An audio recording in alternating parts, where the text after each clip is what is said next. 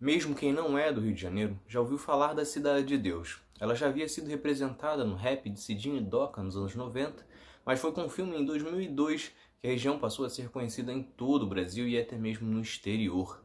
Neste episódio, você vai conhecer um pouco mais da origem do bairro. É Pilatos lá na Bíblia quem nos diz.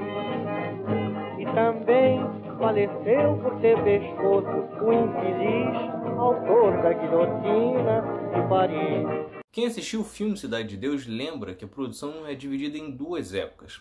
Na primeira, ainda com ruas de barros, casas iguais lado a lado, padronizadas e praticamente no meio do nada. Já quando se passam os anos, as ruas dão lugar a becos e construções dos mais variados formatos. E a história, pelo menos neste sentido, é bem mais ou menos assim mesmo. Isso porque a Cidade de Deus surge na década de 60 em um projeto do governador Carlos Lacerda que consistia basicamente em afastar a população mais pobre os moradores de favelas da Zona Sul destas regiões, digamos, mais nobres da cidade. Com isso, ele desenvolve um projeto de construir um grande conjunto habitacional em Jacarepaguá. Só que naquela época, a região que fica muito distante da região central do Rio de Janeiro era muito pouco desenvolvida. Não existia a linha amarela, que é a principal via expressa que conecta a região, e nem mesmo a Barra da Tijuca era tão habitada. Portanto, era um projeto de isolar pessoas que viviam principalmente em seis favelas: a Praia do Pinto, Parque da Gávea, Ilha das Dragas, Parque do Leblon, Catacumba e da Rocinha, que ficavam espalhados entre Lagoa, Gávea, Leblon e São Conrado. Porém, foram removidas pessoas de também outras 57 favelas. As obras da Cidade de Deus começaram em fevereiro de 1965, mas uma enchente no Rio de Janeiro, em 20 de janeiro de 66, acelerou o projeto e fez com que o governador Negrão de Lima autorizasse a transferência das pessoas desabrigadas para a Cidade de Deus em março daquele ano. Mesmo com as obras inacabadas, as casas ainda não tinham sequer banheiro funcionando e nem parte elétrica. O projeto só foi entregue em 1968, mas ainda assim ainda houve muita luta para asfaltar as ruas e terminar o esgoto. Só que aí acontece um caso que chocou a cidade e que gera muitas desconfianças. Isso porque o governo militar desejava a remoção da favela da Praia do Pinto, no Leblon, mas enfrentava uma forte resistência dos moradores. Só que aí, na madrugada de 11 de maio de 1969, acontece um incêndio na favela sem que nunca tenham encontrado a causa do mesmo. O fato é que o desastre destruiu mais de mil barracos e deixou nove mil pessoas desabrigadas, fazendo com que aí não tivesse outra escolha do que ir para a Cidade de Deus.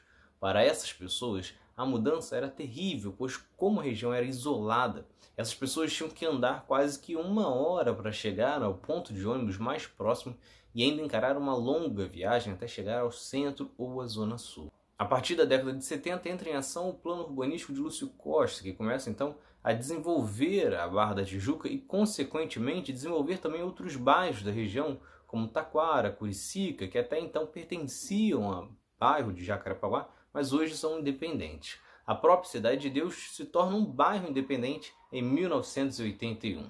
Só que o fato é que o desenvolvimento desta parte da Zona Oeste, somada ao descaso do poder público na época, faz com que a Cidade de Deus comece a crescer de forma desordenada. Se antes as ruas eram todas iguais, com quadras padronizadas e uma distribuição até rara no Rio de Janeiro, logo depois, nos anos 80 e 90, começam a surgir cada vez mais construções irregulares e um grande crescimento populacional.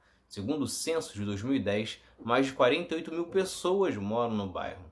O nome da Cidade de Deus, assim como as ruas com os nomes bíblicos, já estavam no projeto desde o início e as teses mais comentadas para isso foi que veio uma sugestão de Dom Helder Câmara ou da secretária de Serviços Sociais, Sandra Cavalcante. No entanto, Apesar do nome, o bairro teve muito pouco tempo de paz e convive com a violência há décadas. Ainda assim, mesmo com a ineficiência do poder público na região, a Cidade de Deus se desenvolve como pode e conta com muitos talentos em diversas áreas, especialmente na cultura. E uma dica para você que certamente já assistiu o filme Cidade de Deus é ver o documentário Cidade de Deus 10 anos depois. É uma ótima produção que conta como foi a seleção do elenco, como era a situação dos atores escalados, como eles estão agora. Você vai ver a desigualdade de oportunidades entre as pessoas da favela e os atores de outras regiões, principalmente atores brancos, que continuaram tendo espaço, enquanto muitos negros sequer foram convidados para outra coisa e muitos deles ganharam uma verdadeira merreca para fazer um dos filmes brasileiros mais famosos da nossa história. Se vocês gostaram, curtam, se inscrevam para não perder nenhum episódio do outro lado da história. Acompanhe a gente também nas redes sociais, estamos no Instagram, no Twitter, no Facebook, além do nosso podcast que está espalhado por todas as plataformas de áudio. Ah, e todas as fontes utilizadas neste episódio estão no nosso site, outroladodahistoria.com.